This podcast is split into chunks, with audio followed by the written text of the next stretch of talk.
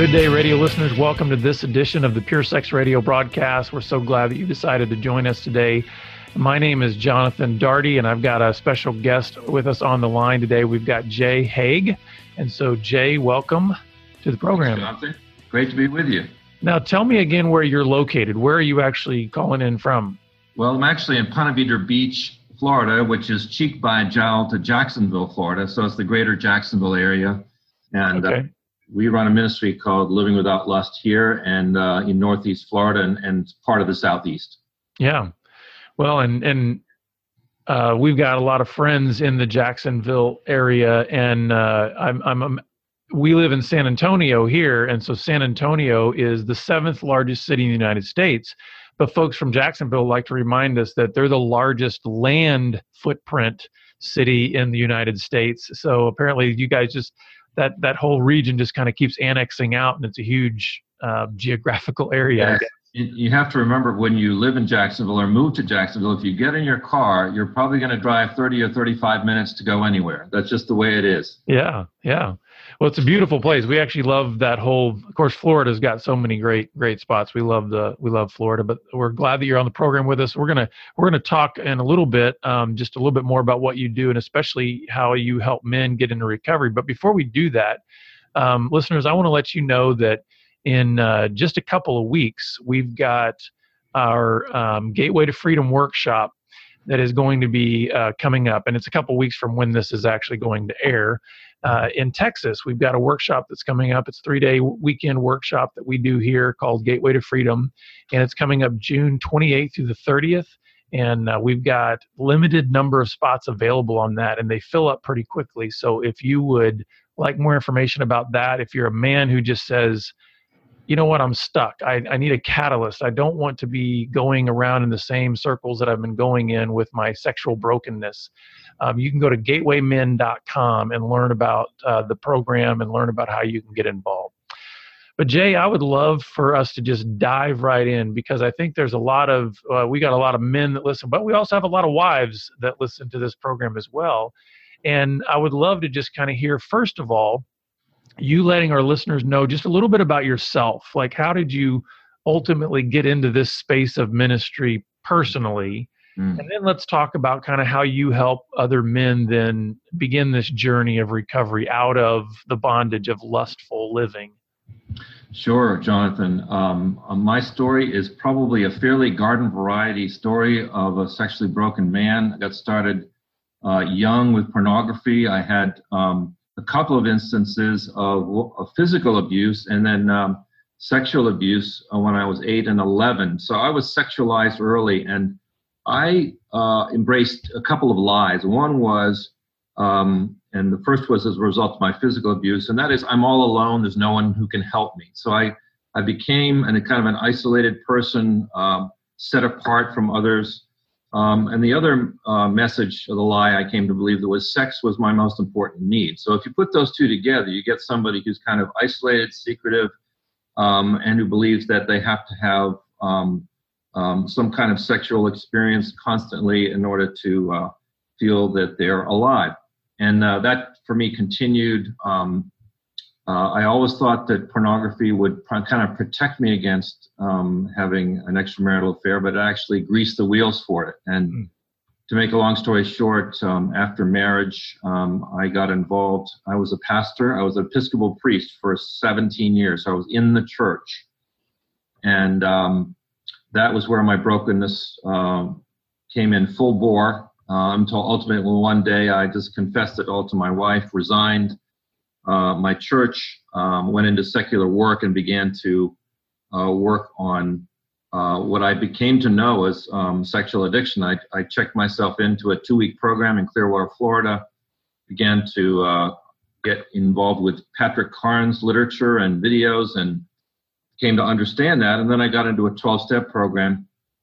But I, uh, as I went along in the 12 step program, I really didn't work the program fully. And that was the, my problem is that I kind of went to meetings and kind of went along.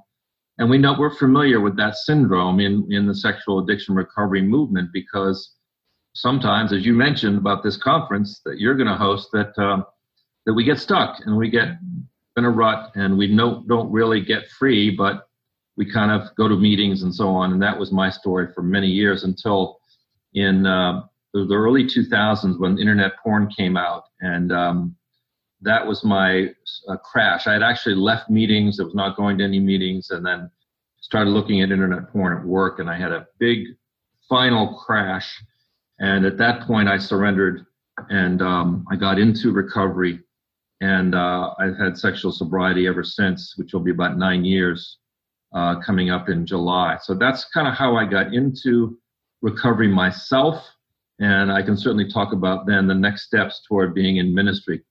Yeah, let me ask you a couple questions because one of the things that kind of jumps out at me, your story that we see so often in in our ministry is what you kind of dubbed I didn't really work the program. I didn't really work what recovery requires. Can you can you help our listeners kind of understand what that's like? I'm sure we're going to have plenty of listeners that go, "That's sort of where I'm at," but but kind of how do you how do you break out of that? Because I think there is a I know for me, uh, the way I put it in my own story is before I got into what I call like real recovery, is I had a lot of false starts, mm-hmm. um, meaning it was kind of like toe dipping. You know, hey, I really I don't want to be where I am. I don't really know how to get where I want to be. And I know recovery is necessary. So I'll kind of dip my toe into these environments that dub themselves recovery, but I'm not really fully invested yet. I'm not really, uh, you could put it all in, right? I'm not all in yet. So right. help our listeners understand kind of that that limbo space that you see you saw yourself, but maybe you also see so many men when they come to try to test out recovery. Right. So I think there's a couple of things here. One is the kind of the idea of half measures, the kind of the idea that it, I'm not really in the program. I kind of have my own goals that I've set rather than the goals of the program. And the program that I was in focused on lust, but I was focused on behaviors. And my behavior was I didn't want to have any more extramarital affairs mm-hmm. to meetings to avoid that. But that's a behavior that doesn't get to the core issue of lust that was driving my addiction. So I had to get to that place of surrendering lust. So where how did I get to that place? I got to that place by having an encounter with God, number one, where he basically said, I'm holding to you an op- open an opportunity here. And if you do not take it, it's likely that you will spend the rest of your life as a practicing sex addict and I the, the prospect of that was horrible to me. Mm-hmm. I had a whole series of events take place in my life. My father had died, and I kind of I was the top male in the totem pole in my family, and I had made all these kind of decade long resolutions. Well, I'll quit. I'll quit when I'm 30 or when I'm 40 or 50. Well, I was 59 when I actually surrendered, and I had a, I had an encounter with God, and He said, "In or out, in stay in." or go out and I ran out and I ran back to the program and I did every single thing the program asked me to do. And the two things my sponsor says to me, he says, Are you done?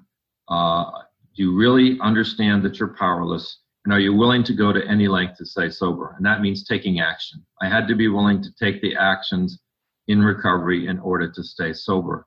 There was no illusion. I, I, I went back to the Triple X movie theaters where I used to go in and watch the, the movies at the movie theaters, and the movies were filled with men with white hair. They were all sitting in front of me. I thought, what are all these white haired men doing there? The point of fact is, they were all lonely and they were not fixed, even though they were in their 70s and sometimes in their 80s. So I realized there's no cure. What I had to do was to work the program and to uh, stay sober one day time. Yeah, and you know, it's interesting because um, I'll, I'll hear sometimes, and I've even said it in my in in the past before of, you know, we trying to be careful of being prescriptive in our in our uh, helping of other people when it comes to recovery or whatever and and trying to be careful of just saying just do this you know because we're quick a lot of times to say listen all methods don't apply in the same way to every person However, when you understand the principles of recovery, then I think you can say, hey, you have to do this. Like confession that's absolutely an essential part of recovery. When, right. when we use even maybe our christian language we say repentance you know is absolutely essential. Accountability these things are essential. And there is a point and and i know that we where we eventually want to get people is to understand the relational dynamic between them and god and the relational dynamic between them and other people. Mm. but oftentimes you know we have to go in this uh, progression of you got to crawl before you can walk and you got to walk before you can run right?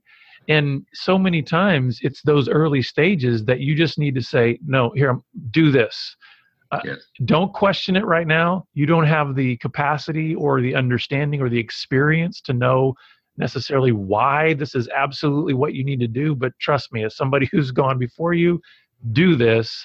And i think what i'm hearing from you is you didn't discover real recovery until you just did what the program was saying do right? Right.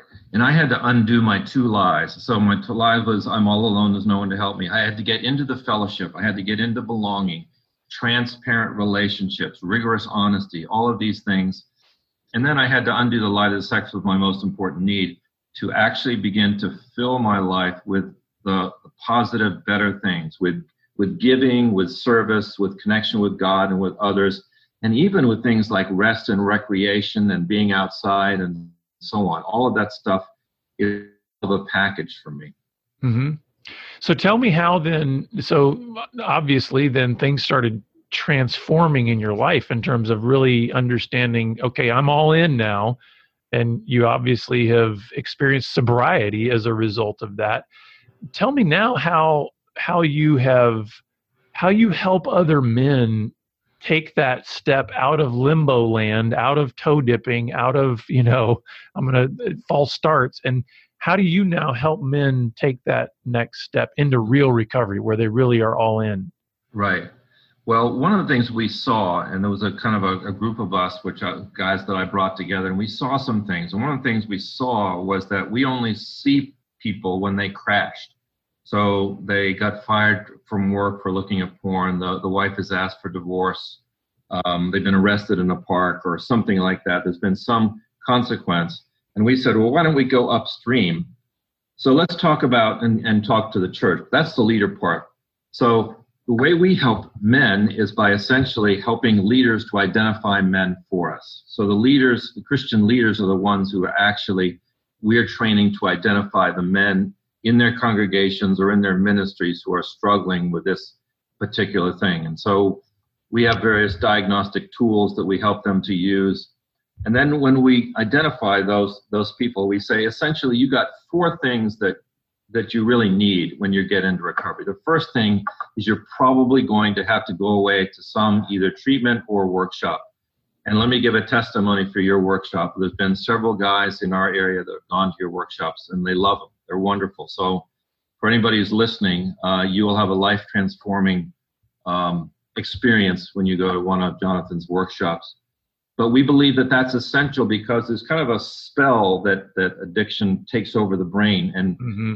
you get away and you have this concentrated experience for four or five days with other people where you're focusing on everything and your your your phone is put away and you're you're really focusing on that it can be get you a running start. So you're probably going to need that. Secondly, you're probably going to need to have a therapist, and we uh, we identify Christian therapists who believe in the addiction model and will actually treat it uh, with you, not try to dismiss it, but treat it with you. And you're probably going to have to go through a period of um, one-on-one stuff with that therapist to deal with your own specific issues. The third thing you're going to need is you're going to need to be in kind of a 12-step or or a fellowship group that is deep honesty. They're, we know that they're Christian groups who adapt the 12 steps, but some kind of um, accountability uh, recovery group that you're going to be a part of. And it's not just going to be uh, 10 sessions and you're done, but you're going to have to have that as an ongoing part of your life.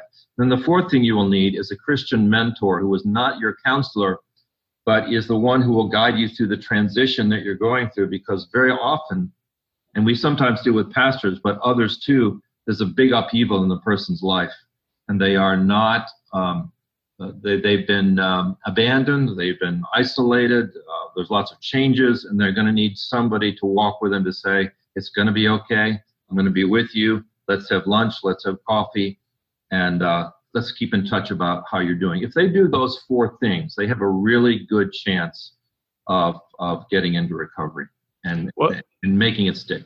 And I, I, I love what you're saying because uh, but what's fascinating to me is like when you're saying all of this i'm thinking so much of what you are are describing is is what we could put under the overarching umbrella discipleship right? When you think about what life on life community growth mentoring counseling we're going to need seasons where we kind of go into the wilderness for our intensives. And all of that i look it's like you know and I, my wife and I joke all the time because we look at each other and we have these quizzical looks like, you know, God seems to know what he's talking about, you know, when it comes to how are we to do life together. Um, but I want to ask you the question because I, I, I love it. I love the kind of the four key elements that you put there. What are some of the most common objections that you get from guys or the or the places at which they feel you feel maybe the most pushback from them when you start kind of laying out for them hey these are the key things that you're going to need to have as part of this process of entering into a life transforming recovery right well there's a number of things uh, i'll just tick off a few one is uh, the whole idea that they're in there because of their wife in other words the, mm. they're there because the, they want to save the marriage and so we tell them, they, say, at this point, I know you're hurting in your marriage, but don't focus on your marriage. Focus on yourself. You have to, you have to work on yourself. Your wife is going to have to work on herself. And then eventually you can come together. But unless this piece of sobriety and recovery is in place, you will not be able to have the marriage that you want. The other question in regard to that is we say, you will not, your marriage that you had is over it is not going to be ever the same as it was. It's going to be brand new. And to do that, this is going to take a large amount of effort from you in your own recovery because unless you bring your recovery to your marriage, you will not be able to build that new marriage. Second thing that people who come in, they think, oh, I'm going to, I'll come in here for two or three months and I'll learn some things and I'll get, get fixed and then I'll go on about my, my life. And of course, what was that life? That life was a self centered, isolated, addictive life. And so we're not just dealing with lust or sexual addiction here. We're dealing, as you said, with entire transformation from within. And that takes is a lifelong journey.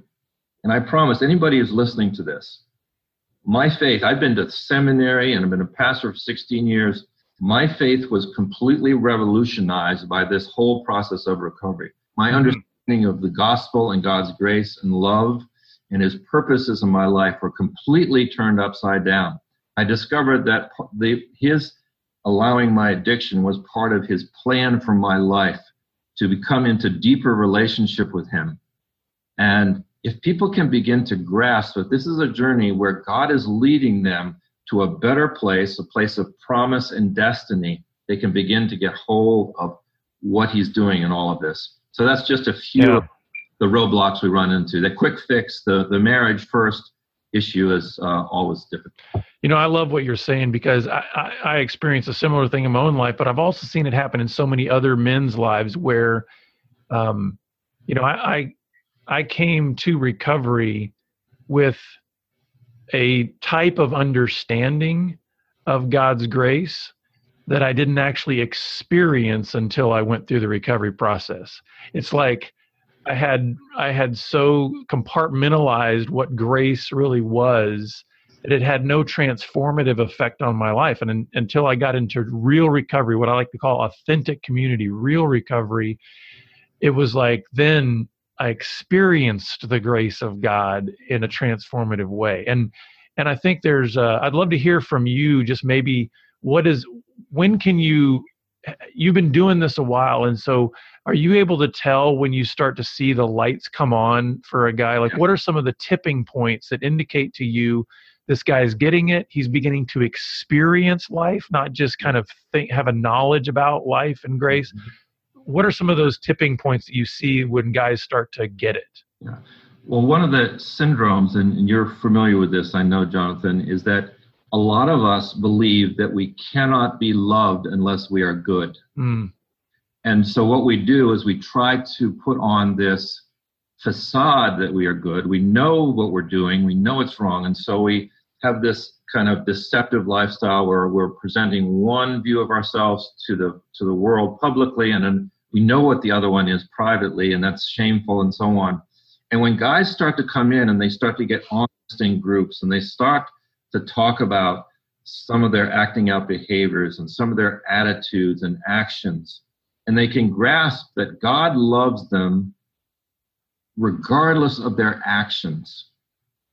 So that love then and that grace becomes unconditional and it's deep and it's lasting and it never lets them go.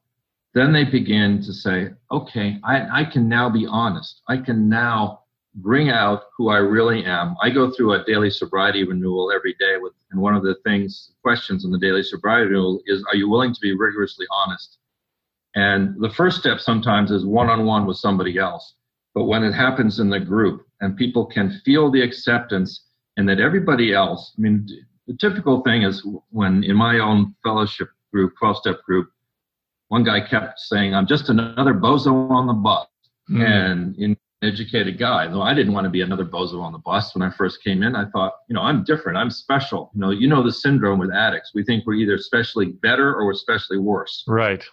And when I realized that this was a connection with other guys and that we were essentially all the same, regardless of our particulars of our acting out. And I think that's one of the beautiful things of addiction recovery.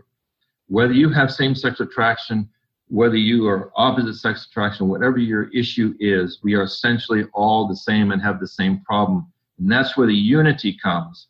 And that's where the way forward. So when guys can see that, then they begin to say, okay, I'm going to give myself to this because this is important. This is enduring. Yeah.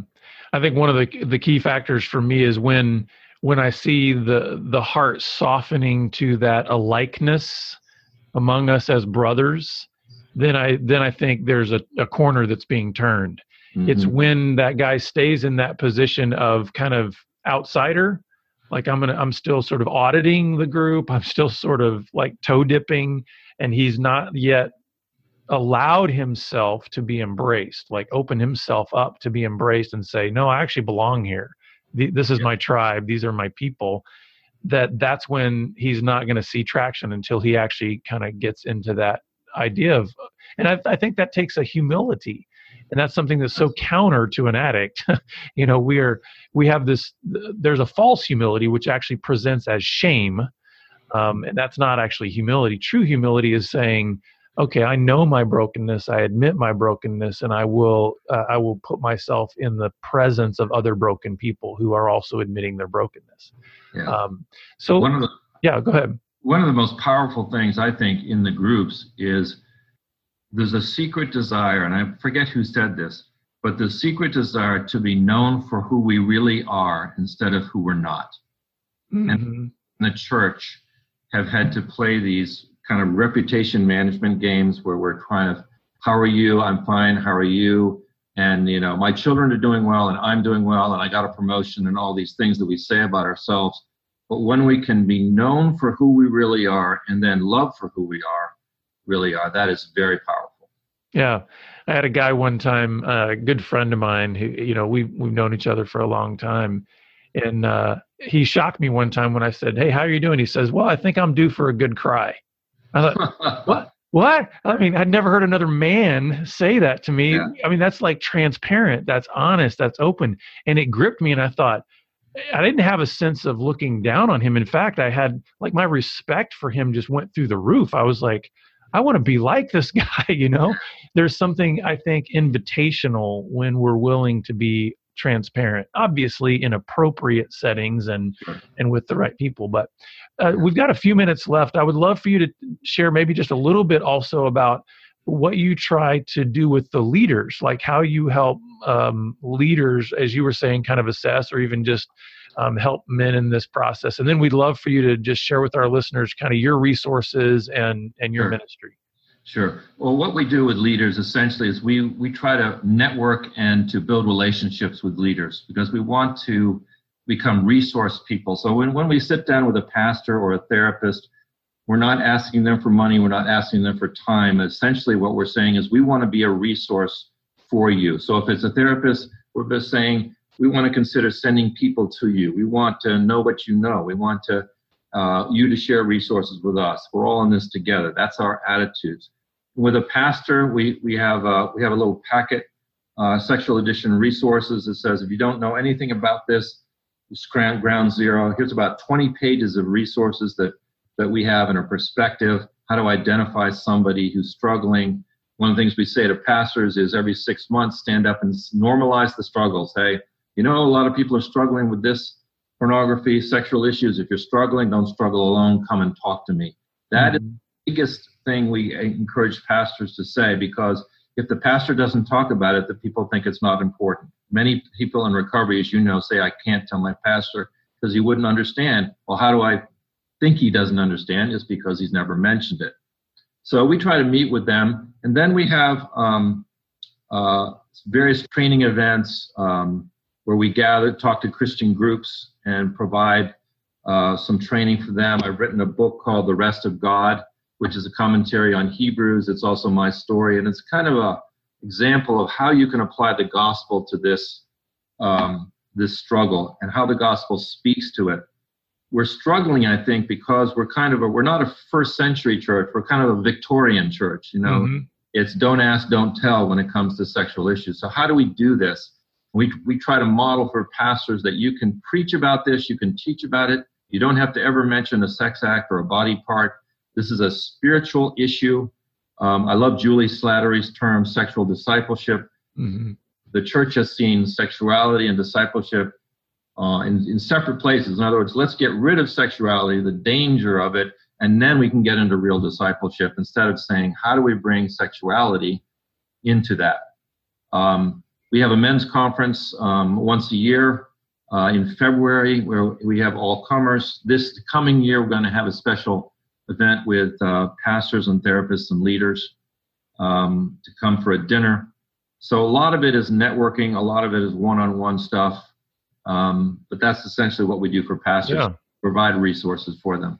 And where can where can our listeners get more information about what you're doing and your resources? Well, they can go to our website, um, livingwithoutlust.com. There's all kinds of uh, books and videos. Uh, we uh, did videos on the top 10 Google questions on uh, lust, pornography, and sexual addiction online. And then we're, we're producing a leader series of short videos what, for, for leaders on there. But uh, that's where they can go. They can sign up for the e news, which you send out once a month. Uh, and they can get all the news about it, conferences and events we host from the website. Well, Jay, this has been excellent. Thank you so much for just sharing your your story and your wisdom with us, and uh, just thanks for being on the program today. Thanks, Jonathan. It's a real privilege. God bless. Yeah, and listeners, we're always glad that you're with us, and I really encourage you to reach out uh, and and connect with Jay's resources at his website, livingwithoutlust.com. And of course, you can always get more information about us and connect with us at puresexradio.com or hit us up on Twitter at puresexradio. And we look forward to seeing you back here again next time on the Pure Sex Radio broadcast. Take care. Pure Sex Radio is paid for by Be Broken Ministries. Visit us online at puresexradio.com.